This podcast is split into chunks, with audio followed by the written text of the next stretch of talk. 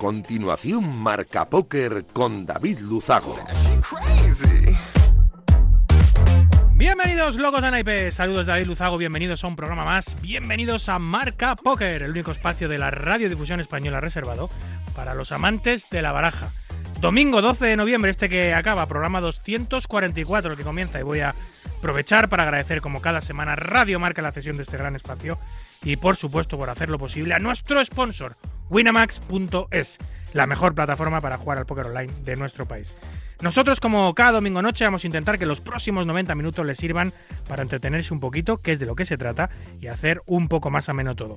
Nos ponemos en breve con los titulares de un programa, como siempre, cargadito de historias, de noticias, de reflexiones, de actualidad y, por supuesto, de entrevistas. ¡Arrancamos!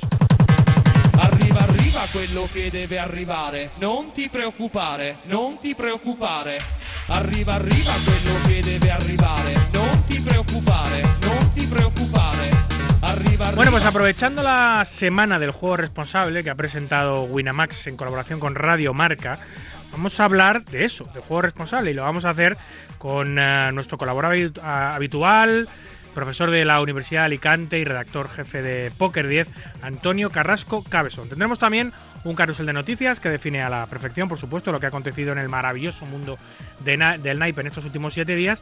Vamos a hablar de Un País a la Carta, la serie mm, que presento y que ha producido Poker Red, que va a estrenar el próximo 19 de noviembre su segundo capítulo. Vamos a hablar de quién es el protagonista, el lugar y algunas otras cosas. Conectaremos con Daniela Arribas, que en su sección Casinos del Mundo nos va a hablar de una fantástica historia, ya verán. Y cerraremos con las conexiones con el Estrellas Poker Tour de Sevilla, con el torneo de la comunidad póker, la comunidad póker, eh, la comunidad póker Poker Tour en Castellón, y con el CNP, la liga que tiene su parada portuguesa. Hablaremos con Andrés, eh, Andrés García desde Troya. 90 minutos por delante, de mucho naipe, vamos a por ellos.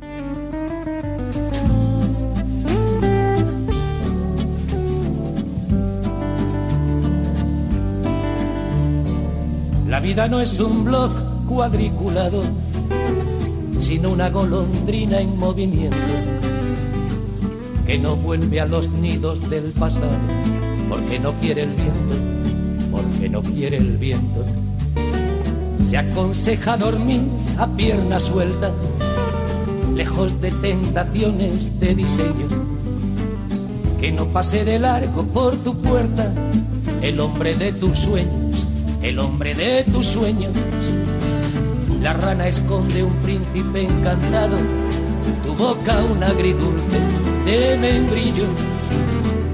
Qué ganas de un cursillo acelerado, de besos de tornillo, de besos de tornillo. Y jugar por jugar sin tener que morir o matar. Y vivir al revés que bailar es soñar con los pies conviene entrar penúltimo en la meta de la vuelta a la infancia en patinete y fusilar al rey de los poetas con balas de juguete, con balas de juguete. ¿Por qué no doctorarse en cremalleras como hace la hormiguita por tu espalda? Hilvanar con jirones de banderas, braguitas rojigualdas, braguitas rojigualdas. Hacen falta cosquillas para serios, pensar despacio para andar deprisa, dar serenatas en los cementerios, muriéndonos de risa, muriéndonos de risa, dar serenatas en los cementerios, muriéndonos de risa, muriéndonos de risa y jugar por jugar sin tener que morir o matar y vivir al revés que bailar es soñar con los Y jugar por jugar. Esta noche, aprovechando la semana del juego responsable, iniciada por Winamax, con sus asociados, entre ellos, por supuesto, Radio Marca, vamos a hablar precisamente de eso, de juego responsable. Y lo vamos a hacer con eh, el redactor de Poker 10, profesor de historia de la Universidad de Alicante, colaborador habitual de nuestro programa, Antonio Carrasco Cabezón. Esta será la primera edición de la Semana Responsable que pretende convertirse en un evento mediático anual, un momento de prevención, reflexión y debate sobre las prácticas del juego de los españoles. También sobre los riesgos específicos relacionados y las precauciones necesarias para que el juego, en nuestro caso el póker, siga siendo una forma de placer y entretenimiento exclusivamente. Buenas noches, Antonio. Hola, ¿qué tal? Buenas noches. Oye, David, poco se habla de la banda sonora de Marca Poker. ¿eh? Eh, es, es, buena, ¿eh? sí, sí, sí, sí siempre, bueno, la verdad es que eh, casi me tiro más buscando canciones apropiadas para cada sección y para cada momento que haciendo el propio programa. Fíjate, te, tengo mucho mimo, la verdad que la música es muy importante en la vida y también es muy importante en este programa. Pues sí, tenemos una semanita interesante, la semana de juego responsable del 13 al 19 de noviembre y bueno, pues creo que es un tema muy muy importante y que debemos tener siempre presente mañana es el punto de salida de esta semana responsable que presenta por primera vez Winamax en, en colaboración con Radio Marca y que ha sentado también y les ha gustado mucho, por cierto, a la Dirección General de Organización de Juego, que es el que regula todo el juego en España. Están, están encantados. Mañana entonces, Antonio, empieza esta semana. Pues sí, empieza esta semana. Hay como dos líneas temáticas en, en Winamax la primera trata, que, trata sobre el juego responsable para mayores de 18 años y la segunda sobre buenas prácticas en relación con el juego con dinero.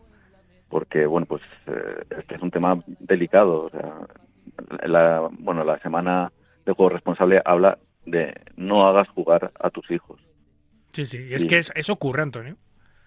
Pues pues no lo sé porque ahora, eh, evidentemente, para crear una cuenta en cualquier sala de póker online en España es necesario presentar eh, eh, documentación de identidad, pero puede que puede ser que los menores de edad jueguen con cuentas de, sus padres o de otras personas cercanas mayores de edad y eso pues evidentemente no es algo que se pueda permitir. Claro, hay que controlar, hay que estar muy pendiente de que los menores de edad no aprovechen o no pillen los datos eh, identificativos de sus progenitores o yo qué sé, o familiares o amigos mayores y se pongan a jugar en cuentas eh, que no son suyas, eh, haciéndose pasar por una, por una persona. Winamax en esta primera edición de en esta primera semana de juego responsable quiere hacer mucho énfasis en lo que tú has dicho, en esas dos cosas. Primero, no hagas jugar a tus hijos, o estate muy pendiente de que tus hijos no hagan uso de, tu, de tus datos para, para jugar, ¿no? Un menor jamás debe correr riesgos, hay que hay que ser responsable. Por supuesto, no animarlos a, jugar eh, y, no jugar, intentar no jugar o alardear de lo que estás jugando en, en su presencia, utilizar esos controles parentales que existen para bloquear el acceso de tus hijos a cualquier portal de juego. Hay una edad para empezar a jugar y hay que respetarla, Antonio. Pues sí, y esto es un acto de responsabilidad familiar, yo creo, pero no solo de los padres, también de los hermanos mayores que deben ser conscientes de los riesgos que tiene el juego para los menores. Esto es una actividad para mayores y, con mucha responsabilidad. Desde luego, el juego por menores es algo que no debería ser admitido de ninguna manera y, debemos trabajar para que esto no suceda. Eh, hace poco escuchaba, bueno, hace poco no escuchaba, incluso la analizaba, la última entrevista que concedía Adrián Mateos en el video podcast de, emprendimiento y crecimiento personal, tengo un plan, que fue fantástica la entrevista, muy, muy poco habitual el tipo de preguntas que le hicieron y por eso me gustó mucho y la traje aquí, la analizamos. Em, él hablaba que, que, antes de cumplir los 18 años, porque recordemos que, ya ganó el CNP y el Estrellas Poker Tour con 18 años y que con 19 ya ganó eh, eh, un anillo, o sea, un brazalete de World Series, ganó el campeonato, eh, el evento principal de la World Series Europa. Eso quiere decir que si él con 18 años ya ganó grandes campeonatos en España, es que ya sabía jugar, es decir, no empezó a jugar con 18 años, pero eso no quiere decir que él jugase camuflado eh, en salas online, no. Lo que se dedicó durante los 16, 15, 16, 17 años, que ya le gustaba el juego, fue estudiar. Estuvo, y él lo dice en la entrevista, estuve dos años solo estudiando. Yo no jugaba, simplemente sí practicaba con algún amigo, en algún home game, pero no, obviamente no, no hice uso de ninguna tarjeta identificativa falsa para jugar online ni, en vivo. Eh, simplemente me preocupé de estudiar, aprender el juego y, cuando, y ahorrar, porque él comenta que ahorró 500 euritos en esos dos años para tener una mini banca para empezar a jugar de forma legal cuando cumpliese 18 años. Eso es lo que hay que hacer. Lo que no hay que hacer, lo que hizo, por ejemplo, no sé si recuerdas, Antonio, Phil Ivey, que él se hacía llamar Jerome. Eh, en Estados Unidos, que no se puede jugar hasta la edad de 21 años, tres años después que aquí, y ya con una edad muy temprana, pues entraba en los casinos norteamericanos con un DNI falso o un ID falso americano que ponía Jerome. Por eso le bautizaron como Jerome sin casa, no home Jerome, porque pasaba largas horas jugando en los casinos americanos sin tener la, edad. Eso, no, eso no, es lo que hay que hacer.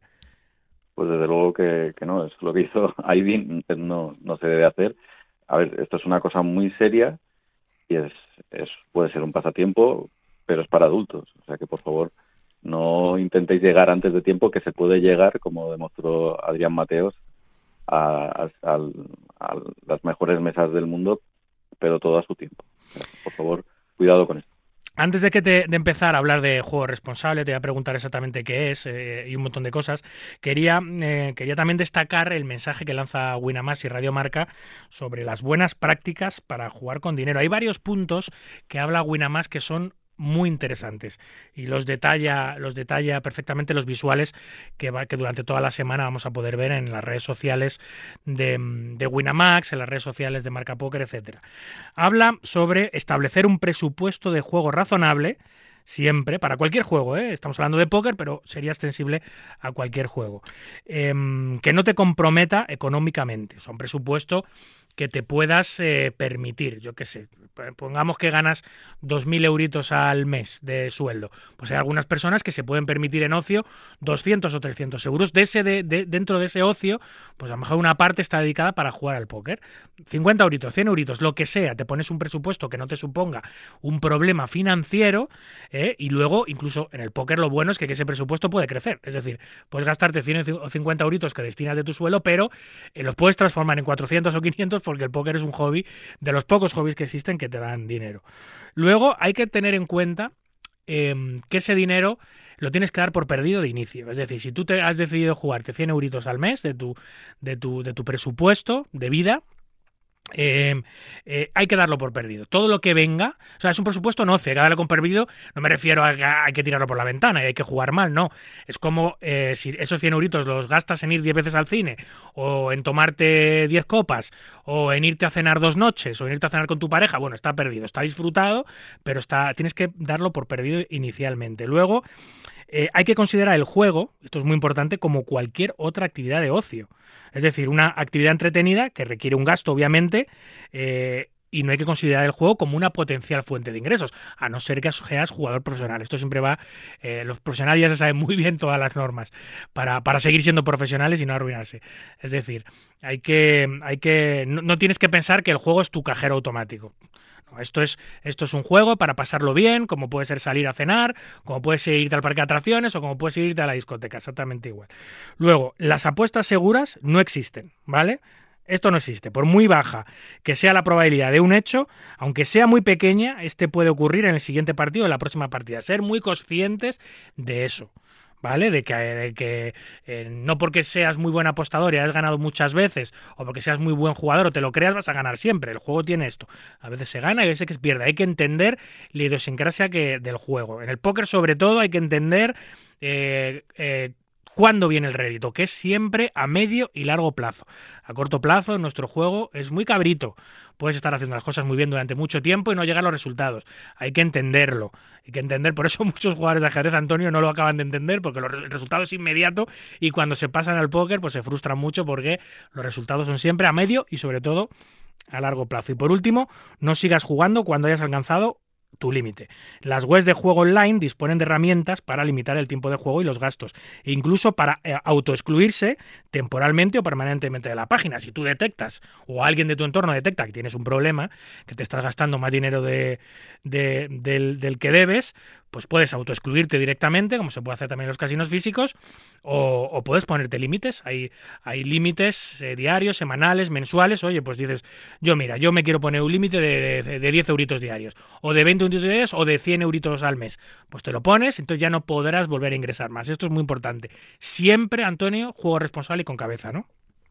Pues sí, esa es, la clave para poder disfrutar realmente de este juego que, que, es un reto intelectual, aparte es algo muy entretenido y que incluso, pues, como tú has dicho, pues a los jugadores que, que lo hacen bien, pues les puede permitir ganar algo de dinero. Yo siempre que me preguntaban, siempre he dicho que jugar, que ganar al póker no es difícil.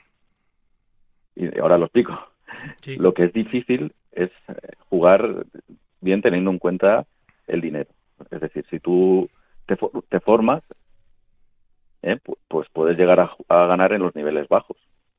Pero claro, si luego te estás más o menos estudiando y te metes en niveles en los que no debes o jugar torneos más caros de los que debes, pues evidentemente lo que vas a hacer es perder. Pero si tú juegas eh, de acuerdo con tu banca y con tu nivel de conocimientos, pues ganar, aunque sea muy poco, no es algo que sea especialmente complicado. Sin duda. Em, ¿Qué es el juego responsable, eh, Antonio, en general? Pues eh, para mí el juego responsable es, eh, entender y, practicar el, juego de forma que se asegure una, una experiencia segura y divertida. Estas dos cosas son creo que muy importantes porque cuando llegó la regulación a España dudábamos de si teníamos muchas dudas, ¿no? Porque iba a reducirse el mercado, pero claro, también mejoró muchísimo la, seguridad. Yo conozco a muchos jugadores a los que, pues, las, las salas se les, se les ha quedado el dinero, no han podido recuperarlo, y eso, pues, en España no, no ocurre. En España el, dinero está asegurado completamente y, bueno, pues, la, hay una, una regulación, una legislación, también hay una entidad que es la Dirección General de Ordenación del Juego que velan para que haya seguridad y sostenibilidad, que creo que son las dos los dos factores claves para que el juego pues pueda seguir creciendo en, España de una manera saludable. Sí, sí, eh, no todas las medidas de la regulación iban a ser negativas. Hay muchas medidas positivas y muchas medidas que eran necesarias para, para asegurar el, buen funcionamiento del sector, la seguridad, eh, mantener activos los ecosistemas, que al final de lo que se trata, ¿no? que, el, dinero siga fluyendo y que haya juego y que haya diversidad y oferta y en un entorno seguro pues todo es mucho mucho más fácil. Desde luego y, bueno pues con campañas como como esta las salas están demostrando también que quieren que el juego sea sostenible y, dentro de lo que cabe pues un juego un juego eh, lúdico y, sano para los jugadores. De hecho pues como tú has comentado eh, tienen diferentes eh, mecanismos para, para asegurar pues que, el juego sea responsable para mayores de 18 años. Entonces, me parece que es tan importante el, el compromiso de las salas como el, el reconocimiento de los jugadores de que esto pues es una actividad para mayores que tiene ciertos riesgos, pero que también pues puede generar momentos muy muy divertidos, muy muy agradables. Por eso es tan importante mm, jugar en entornos regulados, jugar en empresas que han adquirido su licencia, no jugar en webs piratas, no jugar en webs que, no sabes cómo entra o sale el dinero, quién lo tiene. Eh, siempre puede con, empresas como Winamax, que tiene un compromiso salvaje con el juego responsable, yo creo que es la, la, sala online, la empresa online española, o que tiene licencia en España, que tiene un compromiso más férreo con el, con el juego responsable, pues no vas a tener nunca ningún problema. Pero ojo que juegues en webs dudosas o con VPNs o en webs de estas que, no te aseguran nada, ¿no? Que lo mismo te congelan el dinero y no te lo pagan, como que desaparece dinero del cajero, como que de repente ganas un gran premio y entonces sí que se descubre que juegas con VPN, etcétera, etcétera. Hay que tener mucho cuidado. Pues sí, pero bueno, afortunadamente las, las principales salas de póker online que tenemos en el mercado regulado español, desde luego son modélicas, también aparte de, Winamax que evidentemente tiene iniciativas como esta, pues PokerStar también en, en su momento pues demostró que, que el dinero que había en, su, en sus cajeros, que tenían en sus cajeros los jugadores estaba disponible y, bueno pues pues afortunadamente estas son las cosas buenas que tiene el, mercado regulado para, para los, los jugadores. Estabas hablando de la gestión de banca, del, juego, del póker como juego de habilidad, eh, pero claro, es que nosotros dentro del sector gambling, porque la semana de juegos responsables es extensiva a cualquier juego, eh, yo creo que el más responsable que existe es el nuestro.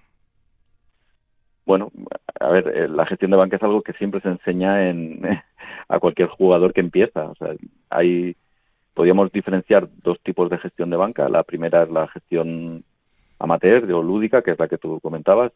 Tienes que decidir al principio de cada mes cuánto dinero quieres dedicar a esta forma de ocio y, bueno, pues lo das como por invertido y, bueno, pues y disfrutas de la experiencia. Esto sería una gestión eh, de banca lúdica, pero vamos tiene que ser eh, tiene que ser inflexible es decir si pierdes el dinero pues ya no ya no tienes que volver a meter dinero hasta el próximo mes porque es una decisión fija.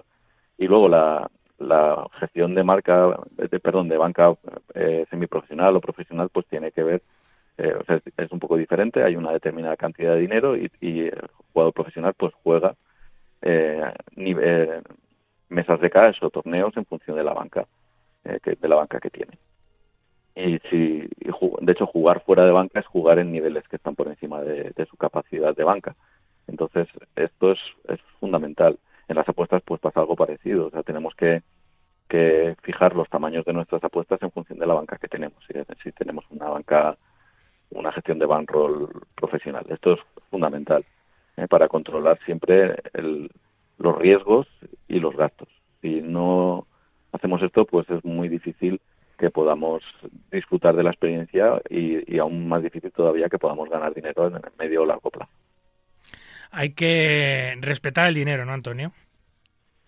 Pues sí, esto es una cosa que es súper importante porque el dinero cuesta muchísimo, cuesta muchísimo ganarlo y, y en el mundo de las apuestas y del póker cuesta muy poco, muy poco perderlo y es da muchísima muchísima rabia. Entonces hay que hay que sentir mucho mucho respeto por el por el dinero porque es una herramienta.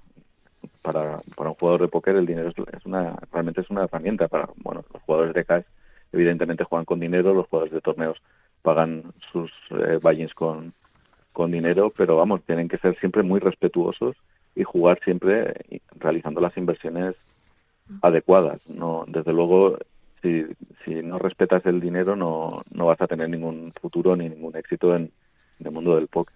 Además, eh, si jugando dentro de, banca, ya ni siquiera vas a ver el dinero. O sea, vas a ver que el dinero son realmente ciegas, que es la unidad que, que, utilizamos para jugar, y no estás pendiente de si la ciega vale, vale 10 céntimos o vale 2 euros.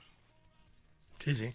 Eh, para, para, para evitar que alguien no respete su propio dinero, pues eh, la regulación trajo algunas cosas interesantes y necesarias, puso límites, la ley puso límites, eh, también los propios portales pusieron sus propios límites, eh, como decíamos, ¿no? que te puedes autoexcluir, que puedes poner tus propios límites, que esa sala te permite los que tú quieras, mensuales, semanales, diarios, etcétera, etcétera, pero la ley ya tiene unos máximos. que son unos máximos amplios, que son unos máximos em, que, que, que, permiten jugar bastante, ¿no? Tiene un depósito máximo diario de 600 euros, tiene un, depósito máximo semanal de 1.500 y un depósito máximo mensual de 3.000. Es decir, aunque te quieras gastar un millón de euros en un mes, obviamente no vas a poder gastártelo porque la ley en España marca, en, este entorno de juego responsable, marca que el máximo que una persona puede ingresar en un mes es 3.000. Pero digo que ese es el máximo que marca la ley, pero luego eh, no necesariamente es el máximo que, al que tú puedes alcanzar porque tú, dentro de las opciones de la sala, en Winamax, pues puedes elegir bajarte ese máximo y ponerlo más adecuado, ¿no? Si, si no eres capaz de controlar ese impulso de si pierdes el máximo que te has fijado, volver a ingresar, pues tienes que ponerte, tienes que decir a la sala, oye, yo a veces no soy capaz de retenerme en esta efusividad de querer jugar, o que hay un partido muy interesante y quiero apostar, o que hay una, un torneo muy guay y quiero jugarlo, eh, pero no me lo puedo permitir. Oye, ayúdame. Hay que pedir ayuda a la sala y la sala te ayuda. Pues oye, yo tengo un máximo de 100 mensuales, eh, esto es lo que quiero que me dejes apostar. No me dejes apostar 3.000, porque hay algunas personas que son más sensibles, hay algunas personas que... Mm, eh, que tienen más problemas de control y pues eh, Winamax te pone esa herramienta a tu disposición. pues sí, hay diferentes herramientas. También hay, límites en, en, las mesas de cash y en los torneos. Por ejemplo, en España no se puede eh, no se pueden organizar eh, torneos de más de 250 euros de entrada. Sí. En, bueno, en Francia, por ejemplo, sí que creo que se pueden organizar de algo más de dinero, pero por ejemplo, eh, en Winamax hay un torneo todos los domingos que se llama Purple, que, se juega en, en, en, Francia, pero en España pues no se puede nadie registrar porque porque pasa pasa de esos 250 euros. Aparte de, aparte de los límites de depósito que estabas comentando, también hay límites eh, de pérdida, o sea, puedes especificar los límites de pérdida y que, te avise y te frene la, la, sala. También es muy, muy interesante que hay el hecho de que haya herramientas de autoexclusión, o sea, tú puedes autoexcluirte de, de poder jugar en, en las salas lo que bueno pues es algo bastante bastante útil para personas que tienen más vulnerabilidad hacia, hacia el juego. Hay alertas también de tiempo de juego. Te pueden decir cuánto tiempo llevas jugando. A ver, hay las sesiones suelen ser bastante largas porque los torneos multimesa son son bastante eh, concurridos y, y pues puede un torneo multimesa puede ser de horas. Eh, hay que tener un poco de cuidado porque el rendimiento, para poder jugar bien al póker necesitas estar al 100% o al 120%, si no vas a estar por debajo de tu nivel y te van a ganar. En, las sesiones de cash también es muy importante controlar, no tienes demasiado sentido hacer una sesión de dos horas de, de cash porque acabas, acabas muy cansado, sobre todo si empiezas a multitablear, a jugar varias mesas a la vez. Entonces, controlar el tiempo de juego también es algo muy, muy interesante. Luego las, las salas también tienen test de autoevaluación, muchos eh, recursos de, información. Otro, otro aspecto que yo creo que es muy interesante entre las herramientas es, son los, los sistemas de, de análisis, o sea, programas de análisis, que no tienen muy buena prensa últimamente, pues, programas como Pocket Tracker, por ejemplo, pero a mí me parecen muy interesantes también para el tema del juego responsable, porque te permiten analizarte y, llevar pues un control de, de tu rendimiento en, en, en, tus mesas o en tus niveles. Entonces a mí eso sí que me parece bastante bastante útil. O sea que bueno, el, hay muchas medidas, muchas herramientas que, que nos permiten eh, practicar un juego responsable. Em, todo esto eh, viene del año 2012, que es cuando se reguló el mercado en, en nuestro país y empezaron a incluirse medidas de seguridad nunca vistas antes y, medidas de, control, porque antes, Antonio, no sé si recuerdas, era el potorro de la Bernarda esto, o sea, se podía hacer cualquier cosa, podías transferir fondos eh, a cualquier persona en cualquier momento, no había ningún marco de seguridad ni jurídico que te, que te protegiese de tener tu dinero en estas salas, eh, era la verdadera selva antes del 2012, el punto .com bueno, .com tenía sus cosas buenas y, sus cosas no tan buenas. Buenas, evidentemente, pues que los mercados eran mucho más grandes, había torneos gigantescos y no había limitaciones a, la hora de, jugar en diferentes mesas. Claro, para los jugadores profesionales, pues era muy muy interesante, ¿no? Pero, pero claro, el problema es el que tú decías, había cantidad, lo que, lo que tú dices, había cantidad de, de salas con licencias en lugares absolutamente recónditos de, de, la tierra y, y, bueno, pues yo vamos conozco casos de jugadores a los que las salas se les ha quedado se les quedó el dinero en aquella época y lo perdieron y no pudieron bueno reclamaron pero no sirvió para nada porque no eran salas sin ningún tipo de, control. Y esto pues afortunadamente en nuestro mercado regulado pues ha, desaparecido. La, la ley del juego pues tiene cosas más aceptadas otras menos pero bueno desde luego la protección del jugador creo que sí que es una de las medidas más más aceptadas eh, se toma muy en serio el juego responsable. Em, ellos quieren, ellos quieren transmitir y lo consiguen que este juego es una forma de ocio maravillosa más, que para algunos es un deporte de competición y en eso debe consistir. Eh, que Winamax no está aquí para que la gente eh, pierda o regale su dinero sin conocimiento. Por eso pone, aparte de todas estas medidas em, que tiene, bueno, pues intenta prevenir a los nuevos jugadores a través de la educación y la formación. ¿Cómo? Bueno, pues para eso tiene un montón de contenido pedagógico en su web, tiene el Poker School, tiene artículos, tiene vídeos, tiene foros eh, que tratan de, ver, de ver este, este, juego desde un prisma totalmente competitivo, un prisma de reflexión, de convivencia, eh, en lugar de centrarse en lo que morbosamente al final todo el mundo se centra en este juego, ¿no? que es en la suerte o el dinero. Además tiene un Team Winamax, un equipo profesional que siempre transmite mensajes de moderación para luchar contra, contra los peligros que realmente hay en los, en los juegos de azar. Em, eh, también tiene un departamento de protección de los jugadores que siempre está vigilando eh, constantemente a todos los jugadores, situaciones de riesgo, además que lo basan en un montón de, eh, de criterios, montante de las apuestas, recurrencia de los depósitos, pérdidas excesivas, etcétera, etcétera. Están muy comprometidos con todo esto porque lo último que quieren es lo que digo, es que Winamax se convierta en un sitio donde la gente va a regalar su dinero o a arruinarse, todo lo contrario, es un centro de mm, de ocio, para, para conocer gente, para jugar, para divertirse, para para, disfrutar del póker o de las apuestas deportivas con total moderación, siempre como una oferta de ocio más controlable, que es como tiene siempre que ser el juego, Antonio. Pues sí, lo que tú comentabas de, la formación me parece clave. O sea, creo que, que si te gusta el póker es muy importante que, leas, que veas vídeos, que te, que te formes porque es la mejor manera para poder disfrutar realmente de la profundidad de este juego que para mí se acerca más cada día a lo que es el, un deporte, el deporte ciencia, ¿no? Ya sé que, que, esto puede asustar, pero desde luego estudiando y preparándose es cuando realmente vas a descubrir toda la profundidad y, la riqueza de, este juego.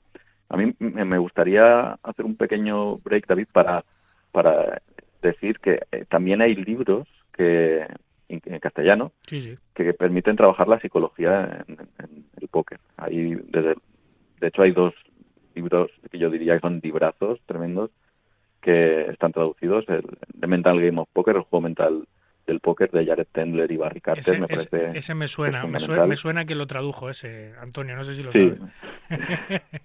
sí, sí, por eso. Pero no, no por eso, no por eso lo pongo el primero, creo que es el mejor, mm. el mejor libro sobre psicología del póker.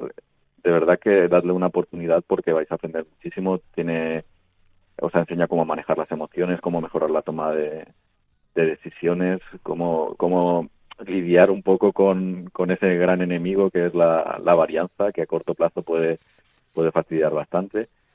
Aparte, bueno, hay otro, otro libro que yo recomendaría, que es un libro histórico de Poker Mindset, la mentalidad del jugador de póker, traducido al castellano, de Matthew Hilger y, y Ian Taylor.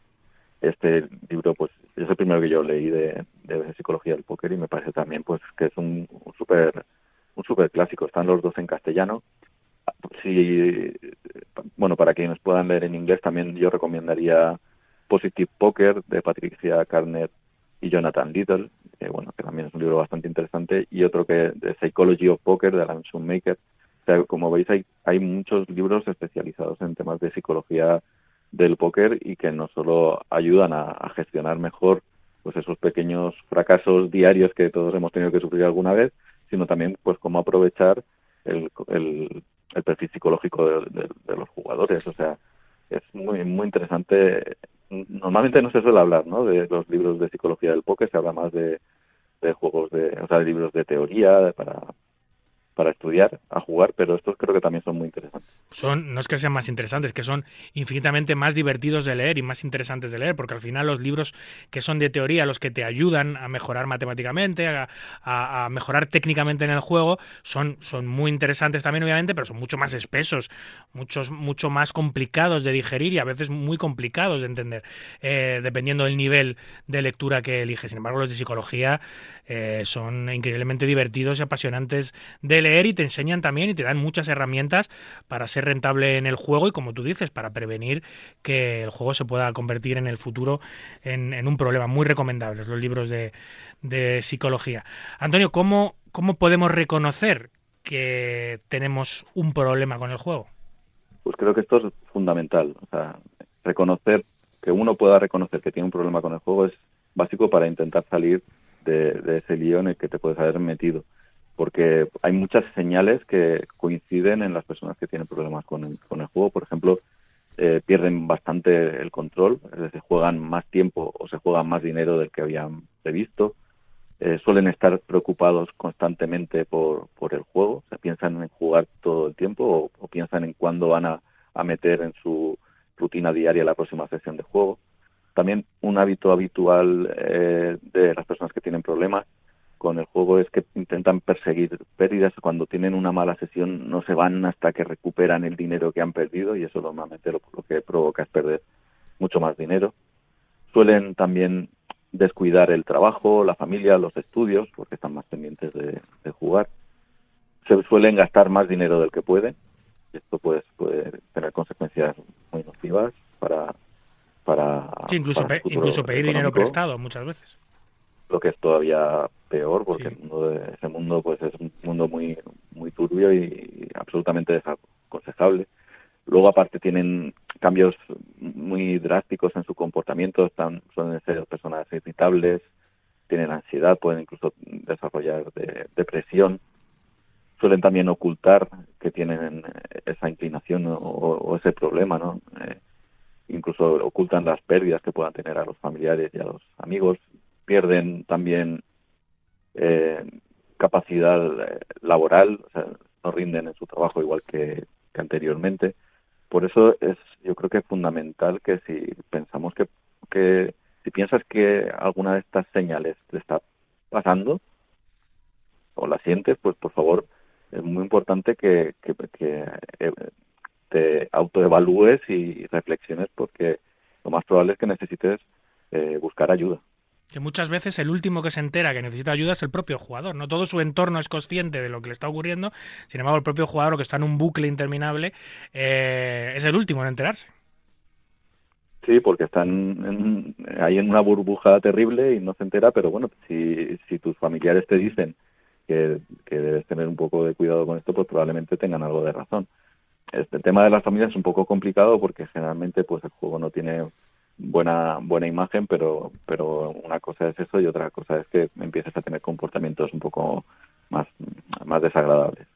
Ojo con dejar de lado tus actividades habituales ociosas, tus hobbies habituales. Eh, claro, esto para un jugador profesional no es un problema. Los profesionales tienen un nivel de exigencia tan brutal que obviamente tiene que hacer sacrificios sociales, pero es su profesión. Pero a nivel recreacional, como una actividad de ocio, lo que no puedes es descuidar absolutamente todo, eh, familia, amigos, actividades de ocio, solo por jugar. Cuando esto te ocurre y estás, estás, estás dejando de lado todo lo que era tu mundo para centrarte solo en jugar y encima no estás obteniendo resultados positivos, sino que no paras de perder, hay que, hay que, hay que parar y hay que buscar ayuda. El caso es, Antonio, ¿dónde buscamos ayuda? ¿Cómo se busca ayuda? ¿Esta gente cómo puede salir de ese bucle? Pues en, en las mismas salas de póker online hay mucha información sobre cómo pedir ayuda. Hay, bueno, hay eh, asociaciones eh, nacionales, locales, hay, por ejemplo, organizaciones nacionales como FEJAR, la Federación Española de Jugadores de Hacer Rehabilitados, que ofrece apoyo a personas con problemas del juego.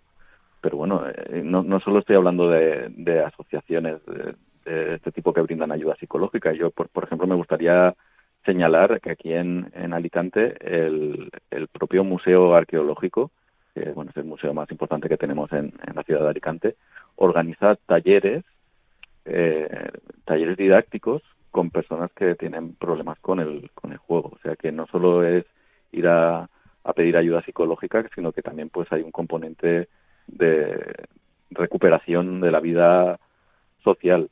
O sea, desde luego creo que es, fundamental buscar ayuda profesional y, tratar de, superar pues estos estos problemas y yo creo que, que, es algo que se puede hacer con, con dificultad y con mucho esfuerzo pero desde luego se puede se puede salir Mira, en, en, eh, eh, hablando de este tema, Winamax también, que está en continua eh, relación, en constante relación con el mundo médico, eh, implementa una más asociaciones eh, con centros de lucha contra la adicción. Ha subvencionado varios proyectos de investigación clínica, em, como por ejemplo desarrollado por el Hospital Paul Bros hace años.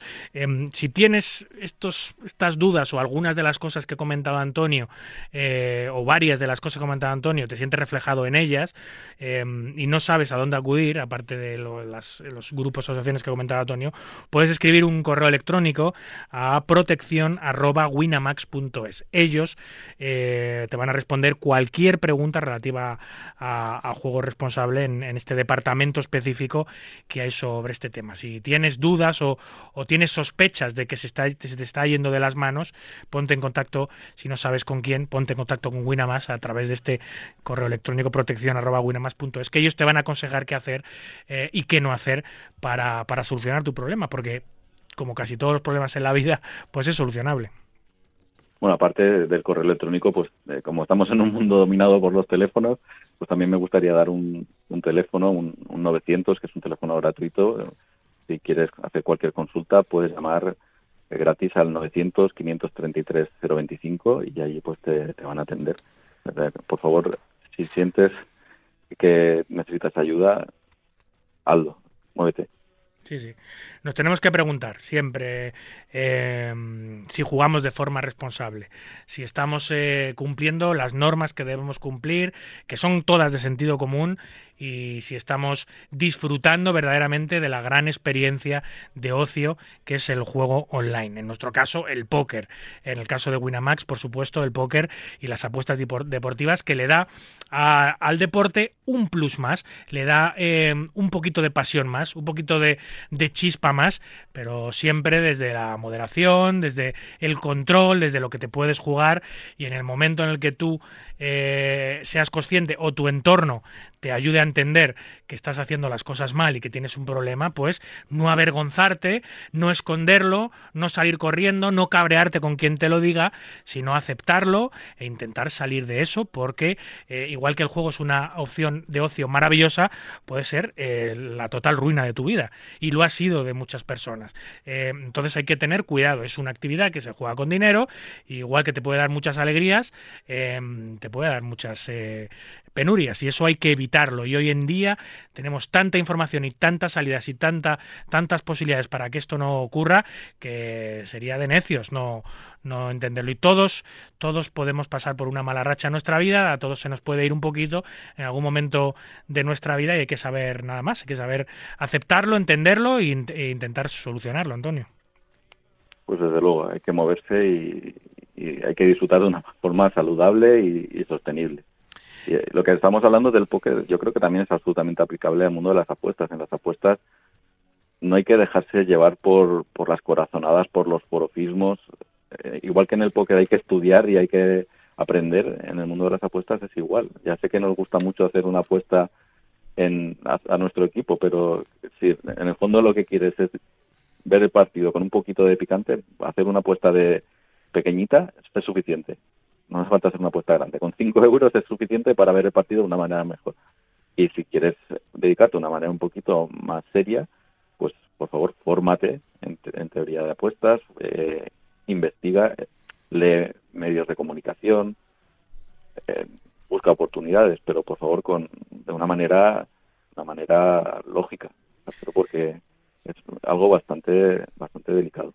Los colores eh, y la pasión es, eh, son enemigos del juego responsable, Antonio, te lo digo porque, porque claro, porque, porque eh, hay mucha gente que jamás apostaría en contra de su equipo y a veces la apuesta más óptima o la más interesante económicamente es todo lo contrario, pero hay gente que, o muchísima gente que, que, eh, jamás lo haría, ¿no? Entre ellos yo. Yo, por ejemplo, soy seguidor desde pequeñito del Atlético de Madrid, tú eres del Hércules. Antonio, ¿tú apostarías contra el Hércules porque es V positivo apostar contra, contra él? Yo no, no, nunca lo haría, pero, pero nunca apostaría a nada del Hércules. O sea, yo ya sé que es fácil porque el Hércules está, está muy lejos, está en la segunda red, pero, pero creo que es un error intentar, o sea, hacer apuestas para pasarlo bien a favor de tu equipo, pues de acuerdo. Pero con, de una manera un poquito más profesional yo no lo haría. yo no apostaría en contra de mi equipo nunca. Y a favor lo analizaría mucho, porque ya os digo, o sea, en el mundo profesional hay que jugar no con el corazón, sino con la cabeza y, de una manera muy fría. Y yo en el fútbol soy incapaz de hacer un movimiento en frío con el Hércules. Mira, hay, algunos, hay algunos jugadores, algunos apostantes, que no son apostantes profesionales, simplemente ociosos, eh, apostadores, que, mm, que, que pues, pues, porque esto lo he visto yo bastantes veces en redes sociales, que la gente lo pone. Me estoy, pensando ahora mismo en David Higuera, por ejemplo, nuestro compañero y jugador de póker David Higuera. Él a veces, él es seguidor del, del Fútbol Club Barcelona, él y muchos otros jugadores, eh, cuando sospecha de que ese partido tiene mala pinta, eh, y él lo suele sospechar bastante a menudo, él decide apostar una cantidad muy pequeñita por el rival. Porque si gana el Barça, pierde un poquito de dinero, eh, pero está contento, y si pierde el Barça, ese poquito de dinero que ha ganado eh, le ayuda a sobrellevar la pérdida de su equipo. Y esto es una cosa que he visto habitualmente. No es muy inteligente este tipo de apuesta, pero pero, pero luego eh, te ayuda a sobrellevar a lo mejor que tu equipo pierda. No, oye, mi equipo juega la final de la UEFA, por ejemplo, y voy a apostar al rival un poquito para, para que no me hunda el día. Esto, esto lo has visto tú muchas veces, Antonio. Sí, sí, lo he visto que lo puede hacer la gente, pero a mí no me, no me gusta, no me gusta, no creo que sea un consuelo ganar una apuesta cuando pierde tu equipo, para mí no es un consuelo. Y, luego porque, yo, a ver, yo normalmente soy bastante serio, tanto en el póker como en las apuestas, entonces yo hago las cosas pues, con, conocimiento y, ya te digo, no con ese fin de paliar el dolor. O sea, yo lo hago, si lo hago es para, para ganar dinero o si lo hago de una manera más lúdica, pues para disfrutar del partido con un poquito más de, de picante. Pero pero ese enfoque psicológico inverso no, no me gusta demasiado, pero soy consciente de que hay, gente que lo hace. Yo, lo he yo, no, yo no lo recomiendo. ¿eh? Yo tampoco, yo lo he pensado, ¿eh? alguna vez lo he pensado, he dicho, ¿y qué mala pinta tiene esto? O no que tenga mala pinta, o decir, mira, me voy a llevar tan, tan, tan la desilusión tan grande si pierde, bueno, me ha pasado las dos Champions de Atleti, digamos, que perdió con el Madrid, que se me pasó por la cabeza apostar al Madrid porque digo, lo voy a pasar tan, tan, tan mal que si a lo mejor pierde y me llevo mil euritos, pues a lo mejor no lo paso tan mal, pero al final, bueno, yo creo que muy por encima del dinero. ¿Cómo, ¿cómo vas a apostar en un, en un derby de Madrid? ¿Cómo vas a apostar a favor del Real Madrid? ¿Quieres, que, te, ¿quieres que te tiren? No, no, no. Se me ha pasado.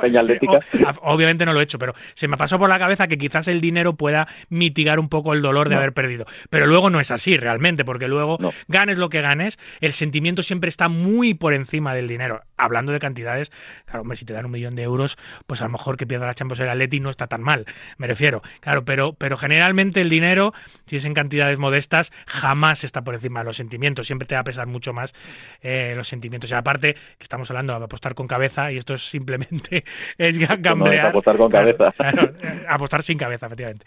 Eh, porque, porque, claro, una cosa es el corazón y otra cosa es la cabeza, que son muy distintas. Y en las apuestas responsables lo que siempre tiene que prevalecer es efectivamente la, la cabeza y, no el corazón. Ah, y si es el corazón, solo por la pasión. En fin. Oye, consejo. Si quieres apostar, si quieres apostar con el corazón, tiene que ser de una forma totalmente lúdica y, controlada. Sí, sí, totalmente. Eh, consejitos para nuevos jugadores, si tú le eh, pudieses dar alguno. a ver, pues yo creo que lo primero que les explicaría es que tienen que ser responsables con el juego y con, con el dinero. Después, pues les diría que deberían establecer unos límites muy claros, tanto de tiempo que le van a dedicar al día o a, la, o a la semana y el dinero que le van a dedicar al mes, pues eso, teniendo en cuenta, como tú decías, que es, un, que es algo lúdico y que, y que, bueno, pues que no pueden, no pueden reinvertir. O sea, lo que metan al principio del mes es lo que tienen para jugar y ya está, no hay más. Después, yo les recomendaría que estudiasen un poco, que bueno, que estudiasen. Si esto es demasiado fuerte, pues que viesen vídeos, que leyesen. Que, se informen y que se informen y se intenten formar, sí.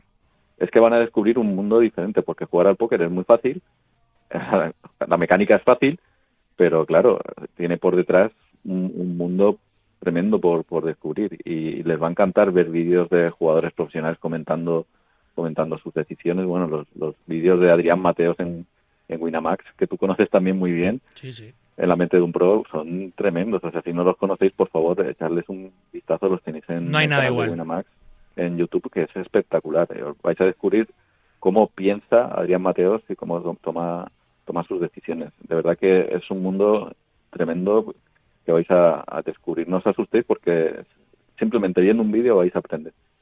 Después, creo que algo un consejo muy, una recomendación importante es que no persigan las pérdidas. Si tienen una mala sesión porque han tomado malas decisiones o simplemente porque la varianza les ha afectado negativamente, pues que no se obsesionen con recuperar rápidamente lo que han perdido, que Qué lo más probable es que van a perder más. O sea, habitualmente lo que sucede es eso, que ya no están concentrados, no están al 100% y van a perder bastante más. Entonces, no hay que perseguir pérdidas, hay que cumplir con, con el tiempo que tenías previsto dedicar o con el dinero que ibas a invertir y ya. Luego, me gustaría también recomendar, aunque esto igual no es tan evidente, me gustaría recomendar un cierto equilibrio entre el póker y otras actividades de ocio, actividades lúdicas. Hay que tener vida social y hobbies aparte del juego. No hay que centrarse tanto en el juego y creo que pues hay cosas que se pueden hacer en la vida que aparte del juego que son muy, muy interesantes. Yo que sé, ir a ver un partido de fútbol, por ejemplo, pero sin estar preocupado por el por el resultado, por si va a haber más corners o menos corners. Después, eh, creo que es muy importante también que, que si estás empezando que conozcas pues las herramientas de juego responsable que hay en las en las salas y que existe pues existen redes de, apoyo, asociaciones. Creo que hay, hay que ser consciente pues de que esto es un juego que se realiza con dinero y que bueno pues que puede tener unas ciertas implicaciones. Pero bueno, eh, tampoco quiero ser absolutamente alarmista, simplemente haciendo las cosas bien se puede disfrutar mucho del juego, del póker, de, las apuestas y, y pasar ratos excelentes. Además, lo has comentado tú, la vertiente social es impresionante. En, el mundo, en este mundo vas a conocer a gente increíble. Increíble. Sí, además que tú- la mesa de póker nos iguala a todos. ¿eh? Ahí en- sentados en una mesa de póker en un torneo, da igual de dónde vengas, quién seas, qué dinero tengas, qué género tengas, qué opción de vida lleves o, o tengas, que a todos eh, el, el óvalo del póker, el póker de círculo, nos iguala completamente y simplemente competimos, disfrutamos, aprendemos de unos de otros, nos divertimos. Es una actividad de ocio tan maravillosa que hay que, hay que intentar controlarla y saberla llevar.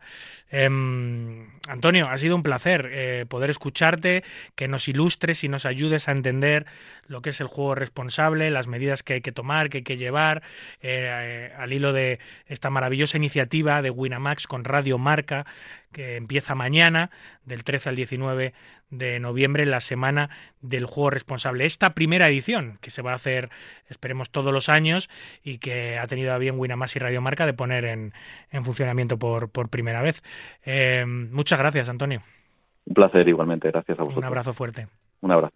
I've, I've been, been, I've been, think, been, been, been, think, been, I've been, think, been, about, about, think, been, I've, I've been, think, been, been, been, think, been, I've watching, been, think, been, about, about, think, been, I've been, think, been, been, been, been, I've been, think, been, about, been, I've, I've, been, been, been, been, about,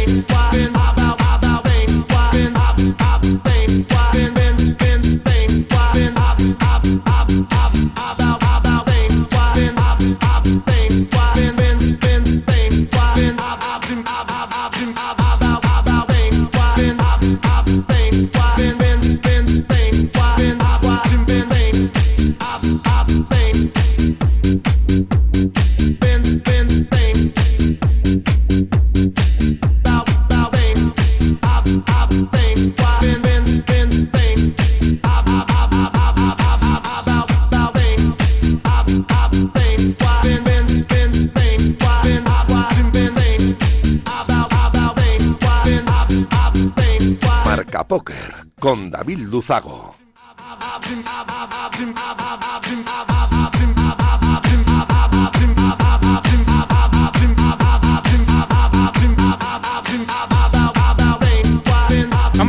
Carrusel de noticias que define a la perfección lo que ha acontecido en el maravilloso mundo de Naip en estos últimos siete días y empezamos con los mayores resultados de los jugadores nacionales esta última semana.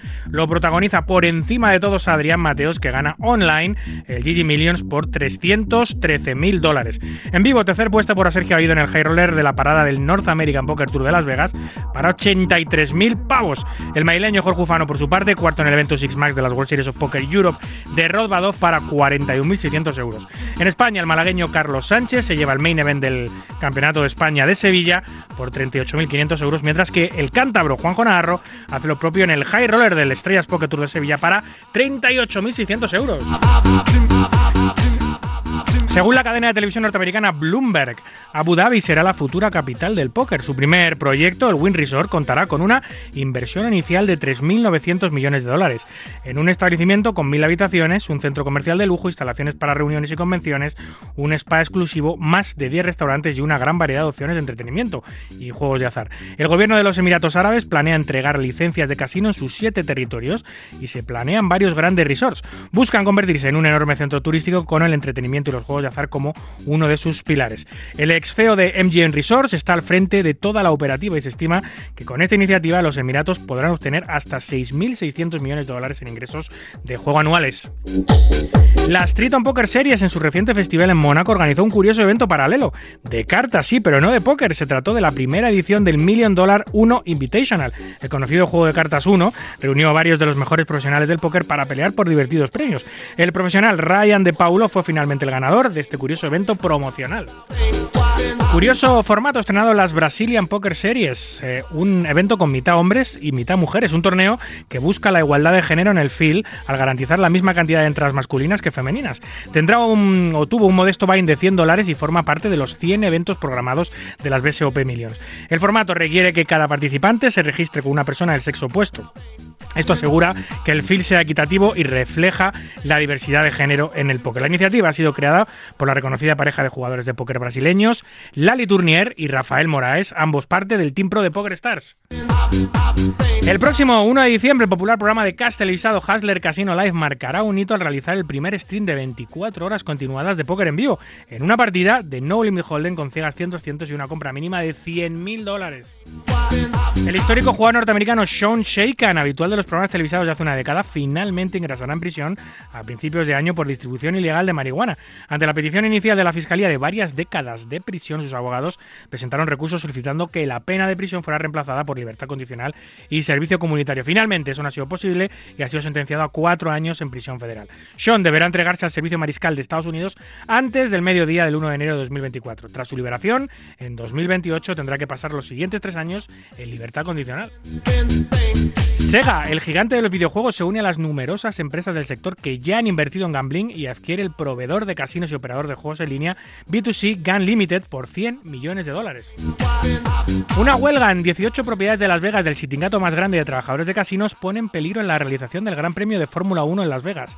Según medios locales, el sindicato de trabajadores culinarios de Las Vegas, que representa a más de 53.000 trabajadores, planea llevar adelante una huelga en tres grandes corporaciones, NGN Resorts, Caesars Entertainment y Win Resorts, a partir del 10 de noviembre de 2023 o solo unos días, o que es lo mismo, unos días antes del Gran Premio de Automovilismo que se correrá ese mismo fin de semana. GG Poker logra, llegar a 10.000 jugadores simultáneos en sus mesas de caso, lo que es lo mismo actualmente 5 veces más tráfico que PokerStars, su inmediato perseguidor, y más que todas las demás operadoras rivales juntas. Solo otros dos operadores lograron superar en el pasado los 10.000 jugadores simultáneos y fueron PokerStars y Full Tilt. La última vez que alguno de los dos lo consiguió fue en 2018.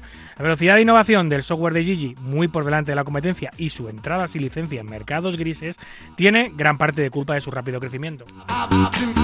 La Dirección General de Ordenación de Juego, a pesar de reducir el número de multas con respecto al mismo periodo del año 2022, sanciona a 30 operadores por valor de 71 millones de euros por infracciones graves o muy graves. De las 30 resoluciones sancionatorias comunicadas, 15 corresponden a infracciones muy graves con multas que pueden llegar hasta los 5 millones de euros. En 14 de estos casos se incluye la inhabilitación de los operadores por un periodo de dos años. Las infracciones consideradas muy graves generalmente se atribuyen a operadores extranjeros de juegos en línea que operan sin licencia en España y son detectados por la Dirección General de Juego. Empresas como Altacor, Versus Odds, Favorite United, Richter, Technoptions Group o AK Global, todas ellas han sido sancionadas en el primer semestre y están entre las que han recibido multas de hasta 5 millones de euros. El próximo World Poker Tour Championship contará con 14 días de live streaming a partir del 7 de diciembre y será a través de los canales de YouTube y Twitch del World Poker Tour. El calendario consta de partidas de cash eh, high stakes y diversos eventos exclusivos. El main de 10.400 dólares de Vine y 40 millones garantizados se streamerá del 16 al 20 de diciembre. Seguimos con el World Poker Tour World Championship que celebrará una espectacular fiesta de bienvenida en la discoteca Area 15 de Las Vegas con la presencia de los DJ Fergie, Max Tyler, Sub-Zero y Lefic. Además habrá acróbatas, bailarines, barra libre, catering y muchas otras actividades.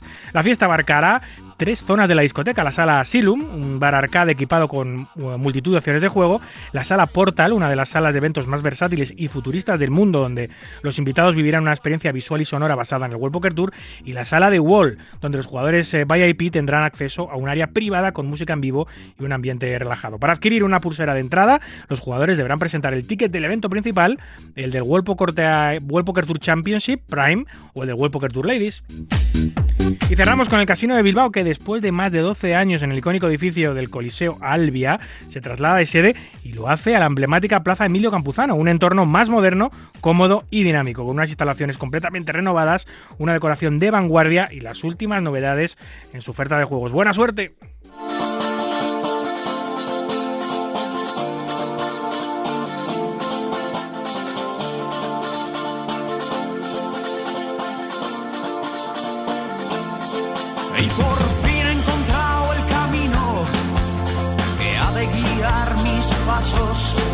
Y esta noche me espera el amor en tus labios. De cada mirada, por Dios, ardía el recuerdo en mi interior. Pero ya he desechado por siempre la fruta podrida.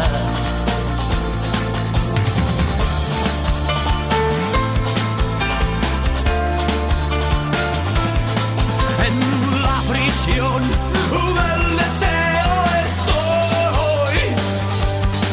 Y aunque deba acabar en la tierra, la tumba que sé que me espera, jamás me vio nadie llorar así. Que termine un momento precioso y le suceda vulgaridad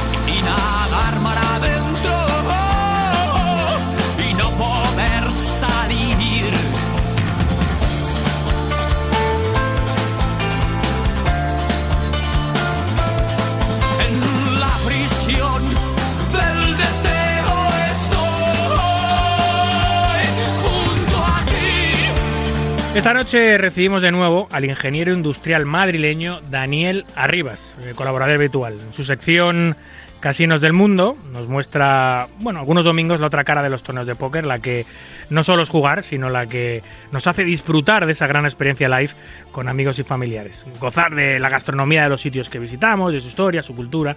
Incluso nos cuenta anécdotas de los sitios donde pasamos tantas horas jugando. Hoy nos va a contar anécdotas también, no exactamente de esos sitios, pero hoy vamos a hablar de una curiosa y maravillosa historia que yo desconocía, la de Henry Sugar. Vamos a ver de qué se trata. Buenas noches, Daniel. Hola, buenas noches, David, ¿qué tal? Pues nada, aquí andamos eh, hablando de juego responsable y creo que también tienes tú algunas cositas de eso, ¿no?